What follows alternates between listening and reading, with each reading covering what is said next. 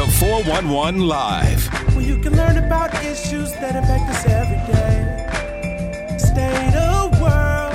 411 Live. Real people, real talk. Made to help people in our community in every way. For your girl. Where do you suspect sex trafficking is occurring? I'm Beverly Taylor, and this is the 411 Live Real People, Real Talk. Now, this is a video podcast, and it's part of a series where we are delving into sex trafficking, human trafficking, specifically sex trafficking. We want to bring awareness to this and expand on the discussion about this topic. And of course, we also want to recognize the healing process from the trauma caused by sex trafficking. We have done a lot of podcasts on a lot of different topics, and I invite you to go back and look at some of the previous ones. But today, our topic is a thin line between dancing and sex trafficking. Joining me now, Bianca Williams. Bianca, thank you so much for joining us. She is an entrepreneur, and you will hear more about that eventually. And she's also the founder of a nonprofit called mm-hmm. Cry for Help. Yes. So you're doing a lot, Yes. and you're a young woman. How old are you? 28 years old. You have accomplished so much more than people in their 50s and 60s in this Mhm. short amount of time. So I congratulate you for that. Thank you. But we were talking about dancing, sex trafficking, and out of all of your accomplishments, you actually know something about this. hmm Um, so we're going to kind of go back and get your backstory. And let me pause right here and tell you, as you're looking and listening to this, we would love for you to drop us your comments, your suggestions, questions. We like that and it helps us. And um, I encourage you to do that. But we have a lot of stuff to talk about. So I'm sure that you will have a lot to say. Okay, let's get into this. So I'm going to get real comfortable hmm because fortunately, I have had a conversation with you and I know some of the things, but a lot of stuff I still don't. The backstory. Yes. Let's go back to when you were really young, growing up. Mhm. We were talking about this whole idea of grooming.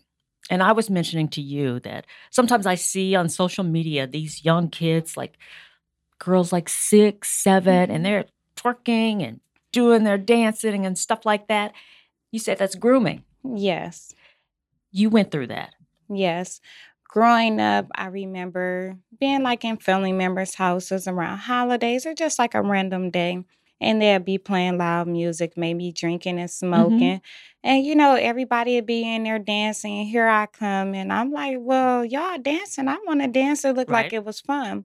They would never say, like, Bianca, go in the room with the kids or go do something else. What I would do is, I want to dance too. So I started practicing the dances that they was doing, practicing the moves, and then I got seven, eight, nine years old. I started doing them same moves and even better than you know the Right, older right. people that was doing them. And then from there, I'm teaching them how to dance, Oh, wow. and it just went on from there. Now, those relatives that you Mhm. were dancing with, were they in strip clubs? Yes, they was either in strip clubs or doing the street prostitution. Okay. Okay. So there's that that grooming element in there. yes. So when did you graduate from that to actually somebody paying you to dance? So um, when I got to middle school, I was about in the eighth grade. Me and my friends, I would always go over their houses like um, on Fridays Mhm. after school, and my mom would never know what we'd be doing. We would usually that's my escape. I'm going by my friend house after school. and When I go by my friend house, her parents really don't care what they doing. There's no set curfew, no one checking for them. We go out to the parties. It was a lot of house parties on the east side. So we would go to the house party, and as we dance and stuff, they'd be throwing like ones and fives and stuff. So I said, just for dancing, this is what I do in the mirror for free. So Right, I was right. like, I could get some money from doing this. It was just, it just made me happy. It made me feel good. I was always comfortable with my skin, with myself, with my dance moves. I was really passionate about it. I was the uh, cheerleading team uh, captain. I was always a leader in dancing. We used to do street battles and things. So I said, I could get paid for this too. Right. Ain't nobody tell me that. I'm finna get some money. right. And I guess, you know, with all that attention, you felt appreciated. Mm-hmm. Yeah. Okay. So this is middle school. Mm-hmm. All right. So now you're getting older. Where did the strip club come in for you? So I had older friends I used to hang with, always five, six, seven years older than me. They were already a part of the game. Mm. And what I would do is like, what y'all doing? It was impressive to me. It was like, y'all got to get all dressed up like this, looking like a doll to go dress, um, to go dance. I want to go do that too. What y'all finna do? How y'all do it? So after a while, of sitting around from family members, friends, Mm-hmm. other people in the street, just seeing how they move and they operate, it's like, I want to try that. And it got to a point where I tried it. Okay. So it was normal. Very normal. Yeah. All right. Then you go into a strip club. Mhm. How old? My first strip club experience was 17 years old. 17. hmm How was that? Uh, it wasn't scary because I did it on the streets. I did it at little parties and, you know, around the house. So for me, it was like, you mean tell me I can go dance in front of some people and get some money? I'm finna go do this. I was just, I had it in my mind that I was gonna do it.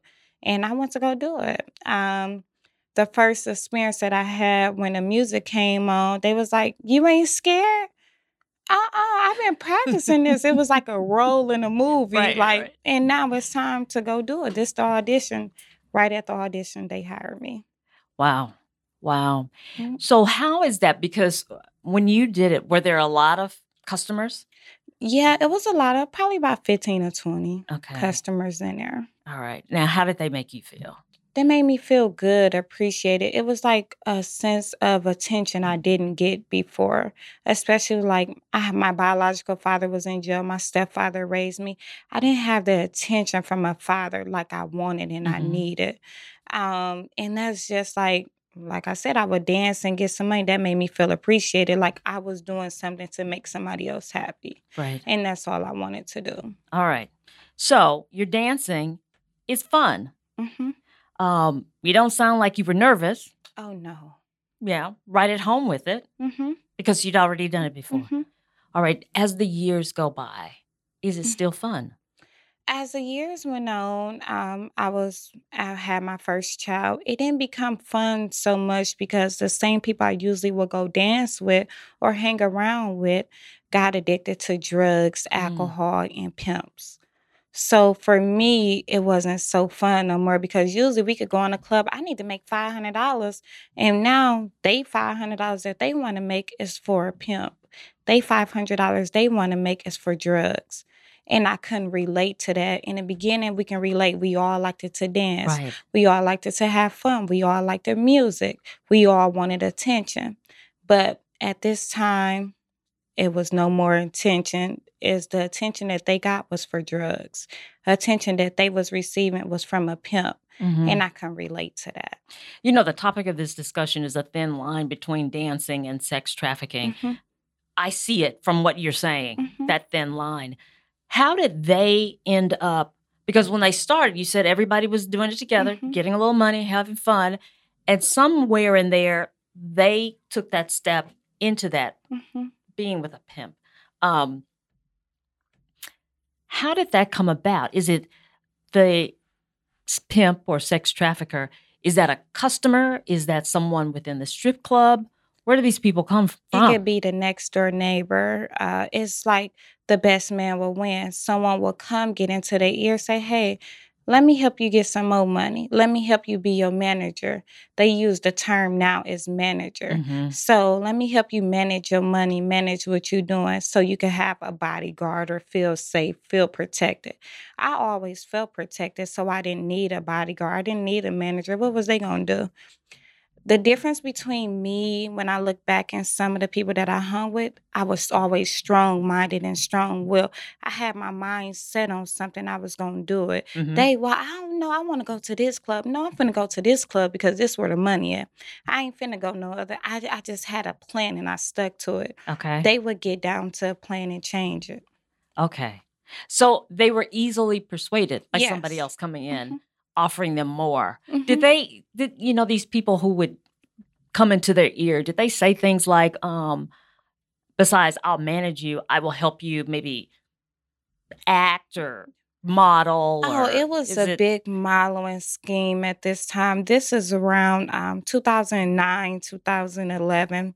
Uh, it was some Milwaukee people Right, right. that would say, "Oh, I got a modeling um, agency. You can come model," but really, it's for sex trafficking. It was just like something that was hidden, right. and they trying to use the term modeling because everybody want to be a model. hmm Everybody want to be a rapper. Everybody want to do be a singer at this time. So they would use that to get the girls' attention to trap them in, so they could start taking flicks of them and different things. I learned that really quick and early because it was always game. But for me, when you born and raised in the game, hmm it ain't nothing that somebody could bring to you and say to you. Some of these girls that I hung had good fathers at home, had positive male role models, but no one told them about the streets. Wow, that's a good point. Yeah, because everybody thinks the people who fall into this did not have that, Oh no. but sounds like they just didn't have the knowledge. Yeah. Like me, I had a father at home. I had a wonderful guy, uh, grandfather that took care of me. But when it come down to the street, if you ain't from the street or you ain't cut for the street, Mhm. you ain't gonna know what to do in the streets. Wow. So when they, uh, the person is in their ear and the person says, I can do this for you, you can be this, you make And money. it's easy. Like I could provide you a shelter. A lot of Mm. people do it because they don't they homeless. Mhm. A lot of people do it because they don't have a car. A lot of people do it because they don't have a job. Different things. So I can get you some more money outside this. I get you a house. I get you a car. Don't worry about getting there. I can get you there. Different things like that. Now, did they realize at that time that sex was involved in this? Did they Oh, already assume it or they didn't know? They oh he like me. Oh he want to take me shopping. He want to do this. He want to do that for me. It ain't nothing. He don't want nothing from me. And Mm. easily it was they was tricked. Once you got him in a car, once you got him on your team, it's hard getting out. Wow. So did you hear the the sad stories? Definitely, I could tell by the way that they would look. They would go from looking so dialed up to now, like, okay, is you a street worker now?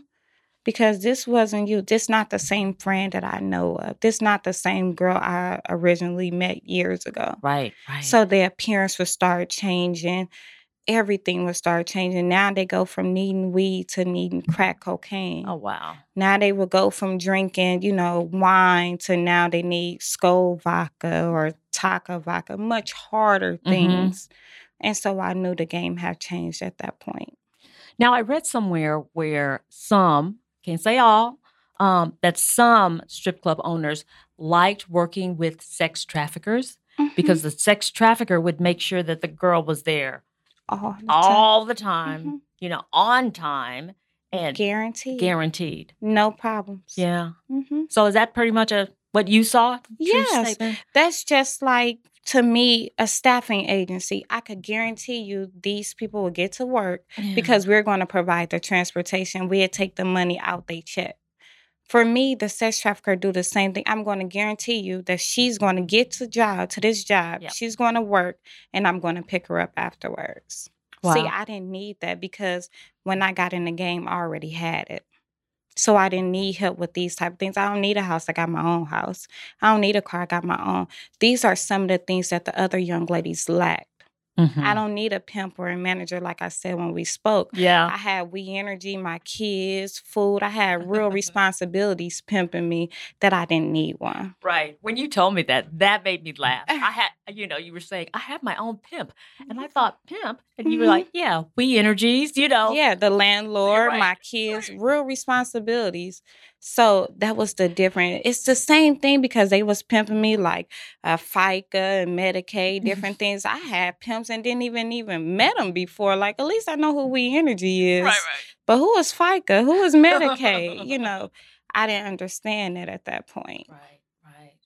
Wow. This journey has been long and eye opening for you. Yes. But fortunately, you already had the smarts to avoid some of the traps that a Mhm. lot of girls fall into. yes, because I had huge. a praying grandmother. Yeah. a praying grandmother. And not only that, like I said from the beginning, I had a plan. My plan was to get in the game, get all I can get, and get out. Mhm. And I did exactly that. I stuck to my plan because sometimes when you make one bad move, oh, I need some extra money. Well, what you gonna do for some extra money?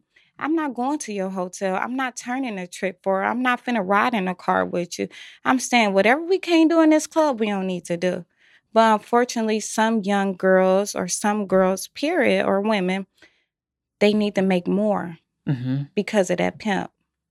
They need to make more because of them drugs, that alcohol. I was already comfortable because I didn't have an addiction. I didn't need a pimp. I didn't need a manager. I didn't need extra drugs and things like that to make me do what I I did it because that's what I love to do. Right. But unfortunately, everybody don't have that same mindset. Yeah. Yeah. Um, I wanted when we come back, I want to talk a little bit more about this and how you got out, how you're helping other people. Um, your story is fascinating to me, and we have so much more to talk about. Yes. I hope you are enjoying what Bianca Williams is telling us, and she's very transparent. And boy, do we appreciate that. Mhm. Again, I invite you if you have questions, comments, send them our way. We're going to take a quick break, and we'll be right back. The 411 Live, your link to information. And now here's your food for thought. Who's ever wanted to be a pimp? The sad truth is, a pimp is not all money and glamour. There's a cost. The cost of young men and women you steal from their homes, screaming children you take from their mothers, selling them off to go make money just so you can spend. Have you no shame? They are people. People you are forcing to do as you tell them. Where to go and who to lay with. As you sit and count your money, it's so sweet to you. The thought never crosses your mind. What if that was my child? My son? My daughter? You don't stop and think about them to you. They're a product, waiting to be bought and rented. You care little for them. You risk prison, risk death. Because of what? Money? You would be killed for money. Shame, you would go to prison. Give your life away for money. Not me. I'd rather give it for my family. Protecting my kids from you. Who wants to be a pimp? Knowing all you must give up for money, would you still say yes? For more information, visit the411live.org. Parents, it's time we opened our eyes to a huge issue happening right in front of our faces here in Milwaukee. That issue is sex trafficking. We might think this would never happen to us or even our friends and family, but it's actually closer than you think. Traffickers are targeting our youth and finding people who seem vulnerable. They do this just to take the innocence they have away from them. Sex trafficking is a non-stop growing issue in Milwaukee, and that's why we need to come together and get educated about sex trafficking. Let's keep our family, friends, and youth safe in Milwaukee and open our eyes to the signs of sex trafficking. For more information, visit the411live.org. Welcome back. I'm Beverly Taylor, and this is the 411 Live Real People, Real Talk. We are continuing our conversation with Bianca Williams, who is an entrepreneur, uh, founder of a nonprofit, Cry for Help. And we were talking about her life in um, strip clubs. Well, One thing that I wanted to ask you about dealing with the strip clubs, I, I, I mean, you're smart and you avoided a lot of traps. I was just wondering when you were in the scene, how young were the girls, some of the girls that you saw dancing? Um, I remember being 17 years old and it was already 14, 15 year old girls in That the young? game because they was already groomed. And sometimes, you know, different actors we develop differently. So I used to be like, she a baby. I know I'm a baby, but a baby can recognize another baby. Right, right. And so the drugs had got so bad that you'd be like, you can't be 15. You can't be 16 years old. But they had already been in the game two and three years prior to me coming to the strip club.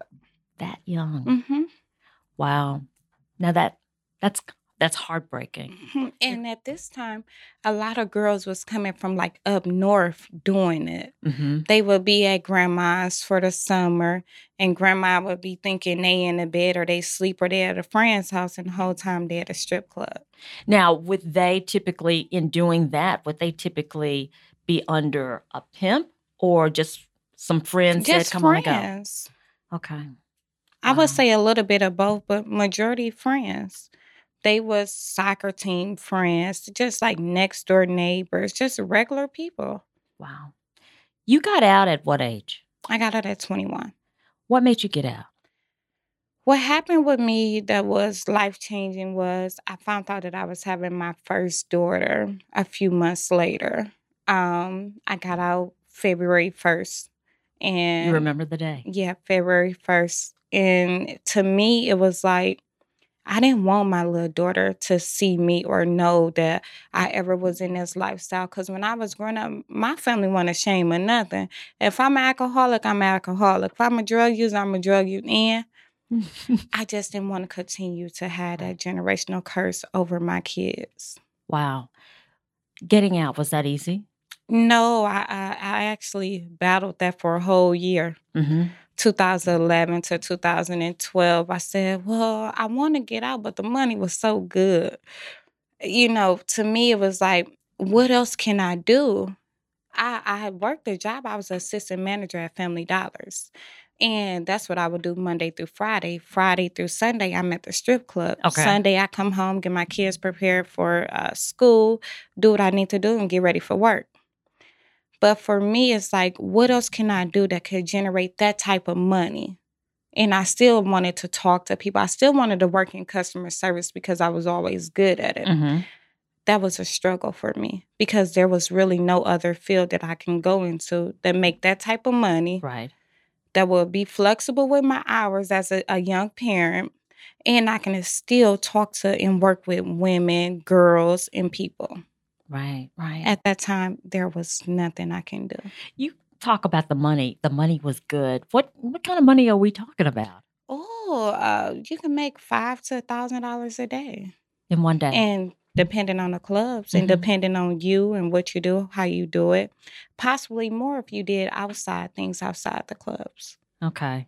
Now, when you say outside the clubs, does that mean sex or that? like sex and turning tricks Mhm. and you know different things like that working walking the streets okay. things like that Those are things you did not do. no i didn't have to do that unfortunately but you know you got proposition like hey can i give you an extra $500 I'm for sure. a private dance or for for you to come to, back to my house or my hotel oh yeah those was every day those was Mhm. regular talks hmm The men, the clientele, diverse. diverse, different career fields, regular people, uh, married men, firefighters, policemen, just regular people. And you was like, Mhm. you have a family. You mentioned your family. What makes you come to places like this? Well, my wife, she's fat now. She's lazy. She doesn't, you know, have these Yeah. type of conversation and be like, wow, I never want to be on the other side of it. Like I become a wife and to find out that my husband is in a strip club, that would be a big no no. Oh yeah. Oh yeah. So you get out, you're working at Family Dollar. Money is not as plentiful. So, but you hang in there. hmm And what, you get another job or you- No, I had decided that it wasn't going to work for me. I had saved up about $17,000. And this was in February 2012. And it was like, what am I going to do? Well, I ended up filing my taxes and got back a nice amount of change. So I said, well, I need to do something that's going to make me stay out the game because it's easy getting Mhm. in, but it's hard to get out. So I battled that for a whole year. And what I decided to do, I want to be a business owner. Now, remind you, I don't come from a business background, a business family. My environment is not business. I didn't know nothing about business. Right. I want to be a homeowner. Well, unfortunately, growing up, we couldn't have a stable, you know, foundation because usually we would get put out due to, you know, not paying the rent, different mm-hmm. situations like that. I don't want my kids to live like that. I decided to buy my first house and start me a business. and how old were you? I was 21. Wow. Okay. So you bought a house Yeah, with that 17,000 that you'd Seventeen saved? and then I furnished my house. Um, it was actually a duplex, and I had like my grandma and kids downstairs, and me and the kids was upstairs. And what I did is I removed the kids from downstairs. We so me and my kids upstairs, and I made my group home downstairs with clients. Okay. Tell me about that.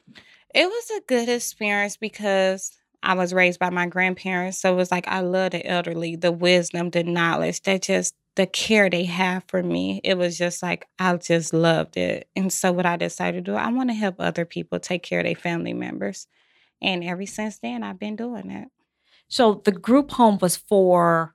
Elderly and disabled clients. Gotcha. Mhm. Gotcha. That's nice. So I would, you know, help them with medication reminders, feed them, just like be. A, it was to me, it was like another family member. Yeah. Like, hey, Unc, hey, TT, hey, Grandma, and I just love it. So they came as a client, but they were more than clients. They was actually helping me without me knowing at that time that I'm getting over something that I don't never want to go back to. Right. Right. And you know they bring wisdom. Mm-hmm. Yeah. And that's something you can't pay for. That's true. That's true. Um, I know that you also talk to, you know, women and young girls, possibly those who are stripping or, Mhm. you know, doing different things. And I'm thinking that, you know, I could talk to these people Mhm. and be empathetic, but I don't have that experience. Right. So they would smile at me and listen to me, but in their heads, they're probably thinking, You don't "I know what you're I- talking about. yeah. Yeah. and that's even like now when I be hearing stories and I'm way out the game now. Um, I be looking, I be like, they really don't know what they talk about. Or sometimes people will go off what they read. Mhm. That's just in the book. But when you actually live that lifestyle, Yeah. you know, like the do's and the don'ts too. Like that ain't something you'll do. That ain't something that you expose. Like at a time a few years ago, people thought about putting this stuff on a platform, talking about it was just so bad. No, we need to talk about it because we're losing so many young women and girls and babies to this epidemic that's going on. So some people like, I'm not comfortable with talking. Well, somebody need to talk about it because if we don't, our next generation will continue to fall into this trap. Absolutely. Absolutely. Thank you for saying that because Mm. that is what we are all about. We want to expand the conversation and make sure that this is out front and center and talking to people like you who know Mhm. what they're talking about. yes, so that's that's been huge. in it. Yeah. So when you approach, I told you how it would be Mhm. with me. But when you walk up and you're talking to them, you they may at first think, "Mm, here's another one. hmm But when they realize that you have this experience, can you Mhm. even see sometimes, you know, when people change or when the light bulb goes off, you can see a You nonverbal yeah. change shift. hmm I'm sure you see that. Yeah, and you could tell by the conversation, girl, yeah, that's what happened. Oh my God, you know, that happened to me too. Yeah. I almost got snatched up by a pimp. Oh, you did? Well, girl, let me tell you what happened to me. And we could just relate on the Mhm. difference. And it just be like, that could have been me. Yeah. And I would think and I would tell them, like, that's how you know times have changed. But when I talk to some of these women and girls, I tell them, the game is still the same. But it's different when you're in that club. It's different when you have a pimp. It's different when you got all these addictions, drugs, alcohol, different barriers mm-hmm. like that. It makes it even more harder to come out.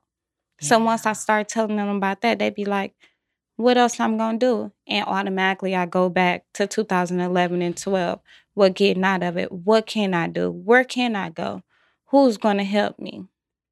That's the big question, though, Mhm. because uh, you know, even the, those who are in the game who say, "Okay, I want to get out. Mhm. Now what?" Mhm. For somebody who has taken that step, and you know, that helps. That that's encouragement. It is, and it makes it even more better to say, I'm giving you hope that I've been there where you are. I have done that, and look at me now. And then when some people hear that I got five kids, they be like, "Hold on, how? And you ain't doing it no more?" And I've been out the game, Yeah. and I haven't returned to the game because in this platform again, we have so many people that was in a game. This is a trigger talking about it. This is a trigger to be able to say, okay, yeah, I'm gonna talk about it. I'm comfortable, but two, three years later, they may relapse. Two or three months later, they may realize. Everybody can talk about it at some point, but don't go back out there because mm-hmm. that's living a lie again. You have not overcame your situation if you continue to go back to the same thing. Right. And I'm so comfortable where I'm at now. I could talk to anybody about it because I feel complete about it. I, that was my past. And I know I ain't going back, but I like to continue to help other women and girls get out of it. So, you know, I- that relapse. I mean, they are wondering, okay, how do I make it so that I don't relapse, that I don't go back? Let me tell you, you got to find something that's bigger and greater than you Mm. that you love and care about. To me, it was my kids. From day one, I was always ashamed that my kids would someday hear this story, Mhm. that my kids would someday find out that I was, you know, actually in that life before.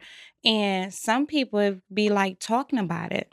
I'm under stress. I'm trying to run away or escape from my problems. And they go pick up a drug. They go back to prostitution because it's an escape route. Right. So trying to stuff it down Mhm. and hide it, that only compounds the problem. Only it's a band aid. Yeah. And pretty soon that band-aid gonna get old and it's gonna come off. so I guess they really need to find people like you, somebody who's gone through it, Mhm. uh, to come alongside them. And stay with them. Mm-hmm. And a lot of people say, Oh, I got a mentor, or I got a sponsor, or I got No. When I tell you, Miss Beverly, I have never been to therapy. I have never been with a sponsor, an agency. I found a why within myself that made everything so much bigger and greater in my life. And I prayed a lot. There you go. That that's huge, right? Very huge. Yeah. There are some who probably aren't as strong as you. Mhm, You didn't need that. mhm, You found it within yourself. But there are some who probably need mhm. that that other person Yeah. to be there.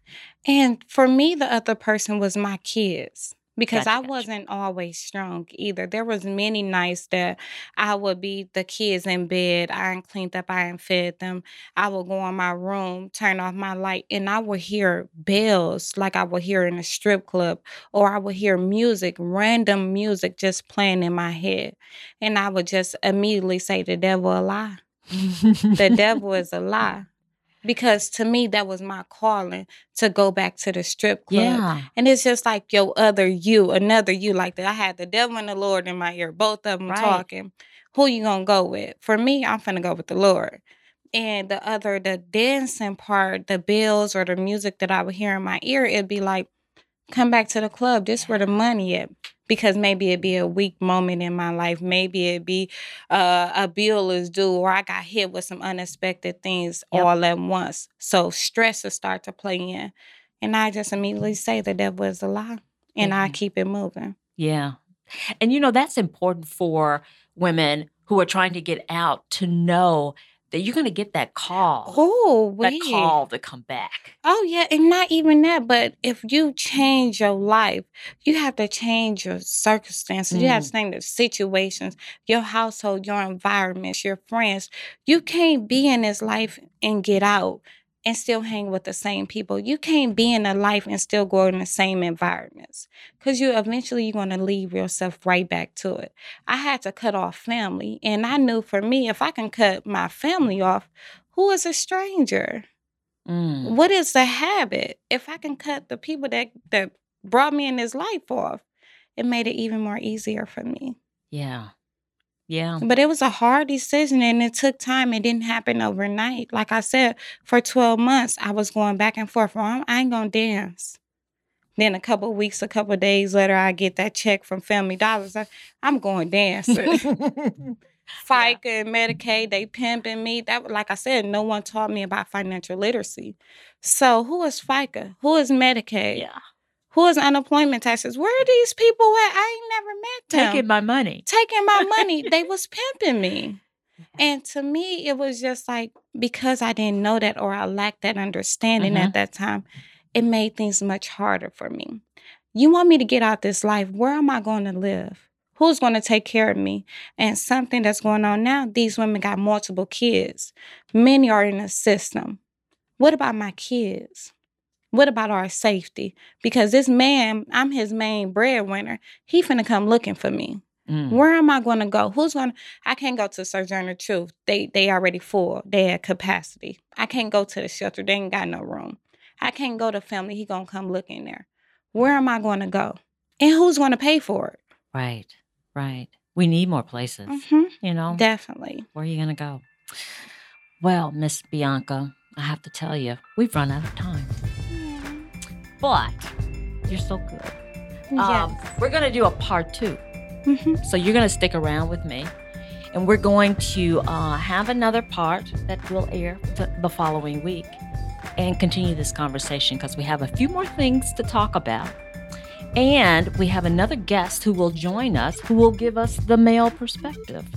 So that'll be interesting as well. Yes. So thank you for being so transparent and open. I really appreciate that. Thank you for Yeah. listening and you guys inviting me. Absolutely. Absolutely. Well, I just want to remind everybody the 411 Live, Real People, Real Talk, it's a nonprofit organization. So if you are so inclined, which we hope you are, we uh, invite you to help us financially because um, we have a lot of things we want to do. We want to do more of these video podcasts and keep it going. We just completed season one. So uh, I invite you to look at those podcasts, and we are in season two, and we want to continue to do this because there are a lot of things to talk about, a lot of people who have different perspectives on this topic. So I invite you to go to the 411live.org website. You will find there how you can contribute, how you can help us. We are um, also on a lot of platforms, so you can look at all of our episodes. You can find us on, I have to look at my notes because we're everywhere now the YouTube channel, IGTV, Facebook, Twitter, iHeartRadio podcast. Did I leave something out? Somebody tell me. Yeah, did I get them? Okay, so you can find us just about everywhere. And we thank you, the ones who have commented, uh, sent us suggestions. We thank you, and we will definitely take those into consideration because, like I said, there's a lot to talk about. So, again, thank you. I'm Beverly Taylor, and this is the 411 Live Real People, Real Talk.